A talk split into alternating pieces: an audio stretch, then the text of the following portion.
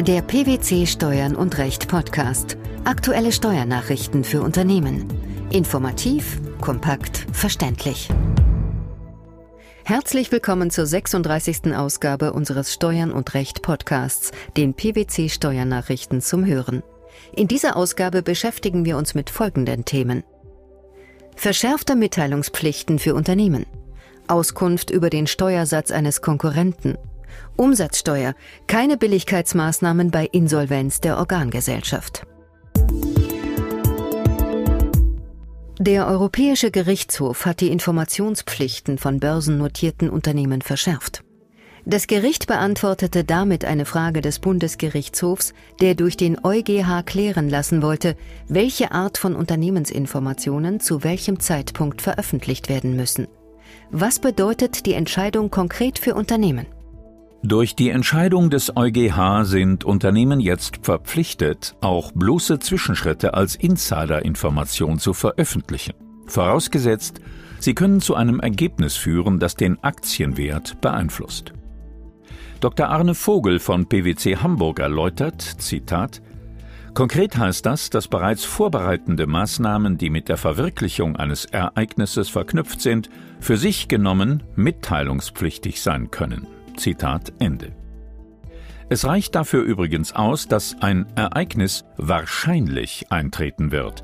Die hohe Wahrscheinlichkeit eines Ereignisses, das also mehr für als gegen den Eintritt spricht, ist hingegen nicht erforderlich.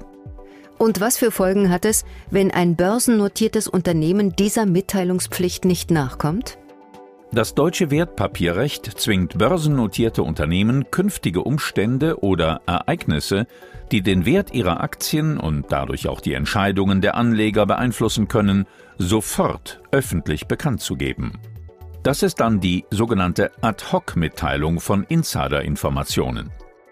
Dieser Verpflichtung liegen Bestimmungen des europäischen Gemeinschaftsrechts zugrunde, die die Anleger schützen sollen.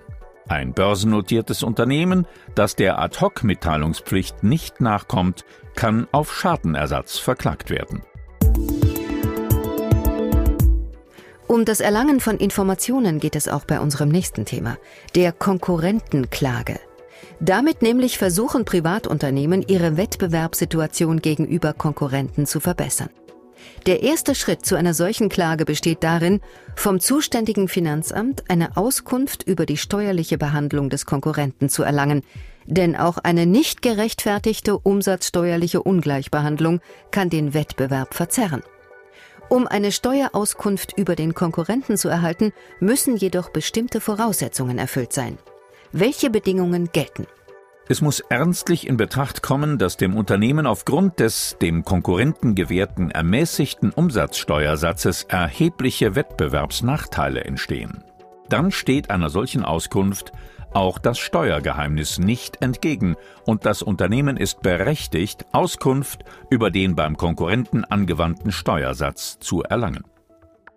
Vor diesem Hintergrund hatte der Bundesfinanzhof den Fall einer Konkurrentenklage eines regelbesteuerten Unternehmers zu entscheiden, dessen gemeinnütziger Konkurrent für dieselben Leistungen mit dem ermäßigten Steuersatz abrechnete.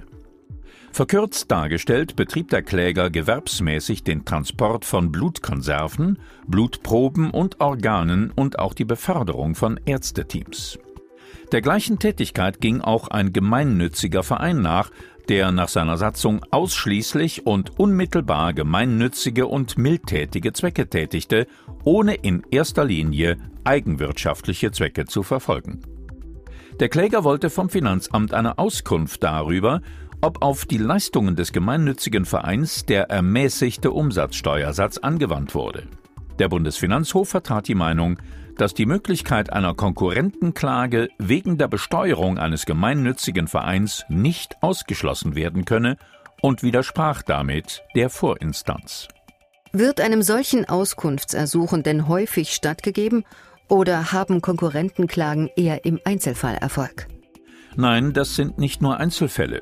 Schließlich ist der Auskunftsanspruch für den Kläger unerlässlich, um Wettbewerbsnachteile zu vermeiden. Wenn seine Konkurrenten unzutreffend besteuert werden, können diese ihre Leistungen nämlich zu günstigeren Bedingungen anbieten als er. Er selbst wird zutreffend besteuert, aber, und das möchte er durch das Auskunftsersuchen gerade herausfinden, sein Konkurrent offenbar nicht. Und was sind die zu erwartenden Folgen der Entscheidung? Das Urteil könnte sich für verschiedene Branchen als wichtig erweisen, beispielsweise im Bereich des Caterings oder der Beherbergung. Steuerberater Martin Diemer von PwC Frankfurt empfiehlt, ein Unternehmer, der eine Konkurrentenklage anstrebt, sollte beachten, dass der Nachweis darüber, dass die niedrigere Besteuerung eines Konkurrenten tatsächlich den Wettbewerb stört, in überzeugender Weise erbracht werden muss. Gemeinnützige Unternehmer sind gut beraten, rechtzeitig Argumente für den Fall zu sammeln, dass ein regelbesteuerter Wettbewerber auf rechtliche Überprüfung ihrer begünstigten Umsätze drängt. Um die Umsatzsteuer geht es auch bei unserem letzten Thema, und zwar im Kontext der Insolvenz einer Organgesellschaft. Wenn nämlich ein Organträger von der Organgesellschaft aufgrund deren Insolvenz keine Mittel erhalten hat, kann die Umsatzsteuer nicht aus Billigkeitsgründen herabgesetzt werden, sofern ein sogenannter schwacher, vorläufiger Insolvenzverwalter bestellt wird, der nicht selbst über das Vermögen der Organgesellschaft verfügen kann. Die Rechtsfolgen der Organschaft bestehen dann bis zur Eröffnung des Insolvenzverfahrens fort. Wie lässt sich das genauer erläutern? In dem Zeitpunkt, in dem über das Vermögen einer Organgesellschaft das Insolvenzverfahren eröffnet wird, endet das Organschaftsverhältnis. Das ist deshalb der Fall, weil in diesem Moment die organisatorische Eingliederung entfällt, denn die Verfügungs- und Verwaltungsbefugnis über das Vermögen der Organgesellschaft steht ausschließlich dem Insolvenzverwalter zu.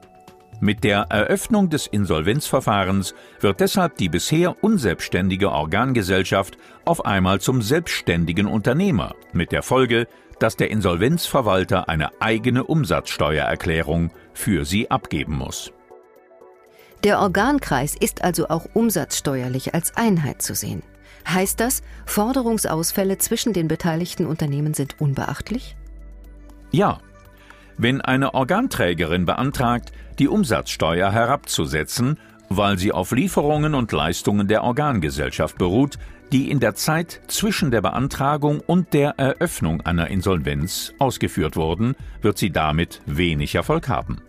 Denn die Rechtsfolgen einer Organschaft sind nach allgemeiner Auffassung nicht auf Innenleistungen beschränkt, sondern führen dazu, dass dem Organträger die Umsätze seiner Organgesellschaft zugerechnet werden. Genauso ist das mit den Leistungsbezügen der Organgesellschaft für Zwecke des Vorsteuerabzugs. Sie werden ebenfalls dem Organträger zugerechnet, deshalb ist er auch Vorsteuerabzugsberechtigter. Ob und wann das Entgelt vereinnahmt wurde, ist unerheblich, weil die Umsatzsteuer ja schon mit der Ausführung einer Leistung entsteht. Eine Umsatzsteuerfestsetzung ist also trotz fehlender Mittel nicht sachlich unbillig? Richtig. Mit seinem zivilrechtlichen Anspruch auf Ausgleich der von der insolventen Organgesellschaft vor der Verfahrenseröffnung verursachten Umsatzsteuer hat der Organträger einen zu diesem Zeitpunkt begründeten Vermögensanspruch im Sinne der Insolvenzordnung. Er ist also Insolvenzgläubiger der Organgesellschaft.